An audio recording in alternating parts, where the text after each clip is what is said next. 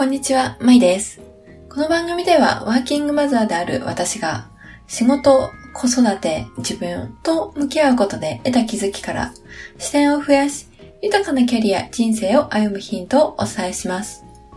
今回はですね、先に相手を理解するということでお話をしたいと思います。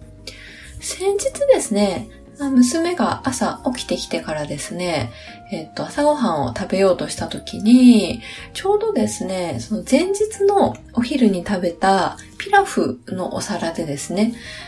朝ごはんを食べようとして、それでそのピラフのお皿を見て、ピラフを思い出したようで、それがとても美味しかったらしくて、それを思い出してね、昨日のピラフを食べたいっていう風に突然言い出したってことがありました。で、その前の日にピラフはちょっと食べてしまったので、今日はね、ピラフはないよっていう風に伝えたんですけれども、なんかすごくどうしてもね、食べたかったらしくて、食べたい食べたいっていう風に、まあ泣き続けていたっていうことがありました。で、まあ、私は娘に、まあ、じゃあ、今日買ってこようっていう風に、まあ、伝えてもですね、まあ、今日はもうないからっていう風に伝えてもですね、もうなかなか伝わらなくて、娘にとったら、今、この瞬間、この朝に、この昨日のピラフを食べたかった。じゃあ、食べれないと嫌だっていうようなことでした。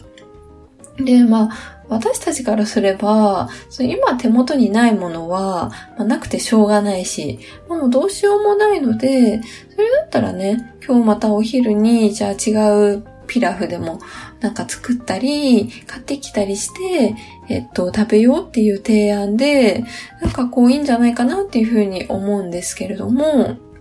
娘からしたら、その事情は関係なくて、とにかく今食べたい。っていう思いで、まあ、泣き続けているということです。でまあ、そこに、あの、旦那も居合わせていて、もうないものはないから仕方ないよっていう風に、ちょっと強めに言うとね、まあ、それをまた逆効果で、それに輪をかけたようにさらに泣きわめいてるっていうことがありました。で、まあ、こちらの、その、ないから仕方がないっていう思いを、まあ、娘に理解してもらいたい。うん、先に理解してもらおうっていうふうに、まあ、するのではまあ、なくって、その時に、その後私が、その娘に対して、あ、食べたかったね、食べたいほど美味しかったね、ってすごく美味しかったもんね、っていう風に、彼女の食べたい思いを、彼女の思い以上に、まあ、共感、理解して、伝え返していくってことをしました。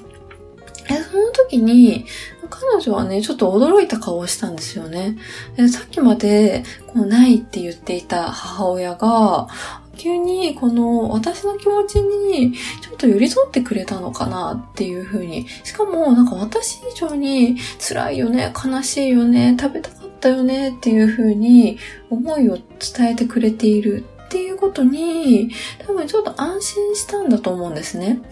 で、その彼女の気持ちを汲み取りつつ、なんかその先に、彼女の思いを彼女以上にこう理解して共感しようっていうふうに心がけたことで、なんかその彼女にとってみたら、こう受け入れてもらったっていう感覚があったんじゃないかなというふうに思います。まあ、それでちょっと泣き止んで落ち着いてですね、泣き止んで、その後ですね、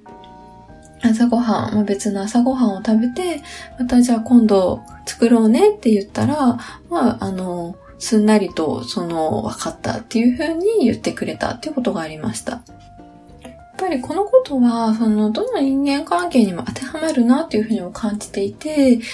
ば職場で、上司、部下という関係性の中で、例えば、まあ、部下の方がと、その自分の頑張りを上司に見てもらってもらいたいとか、と私自身、部下自身が上司に理解してもらいたいっていうふうに、まあ、思っているっていうことがあったとしたときに、えっと、まずその自分を見てほしいっていうふうに、上司に主張するっていうのは、まあ、もちろん大切だと思うんですが、まあ、それ以上にですね、まずはその上司のことを理解してみる。その上司の大変さも理解して、えっと、共感して伝えてみる。っていうことをすることで、あの、の自然と、その、上司自身もやっぱり人間、一人の人間であると思うので、まあ、そこにこう自分自身が理解されたとか、うん、受け入れてもらったっていう気持ちが、まあそのあるのとないのでは、その後のその部下に対する、やっぱりその気持ちの持ちようが変わってくるとも思います。あなたはですね、まあ、自分をこう理解してもらいたいなっていうふうに感じたときに、その相手にはですね、どどのように接していますでしょうか？Twitter や質問箱などもやっておりますので、ぜひそちらからご感想やご質問などもお待ちしております。それではですね、本日も最後までお聴きいただきましてありがとうございました。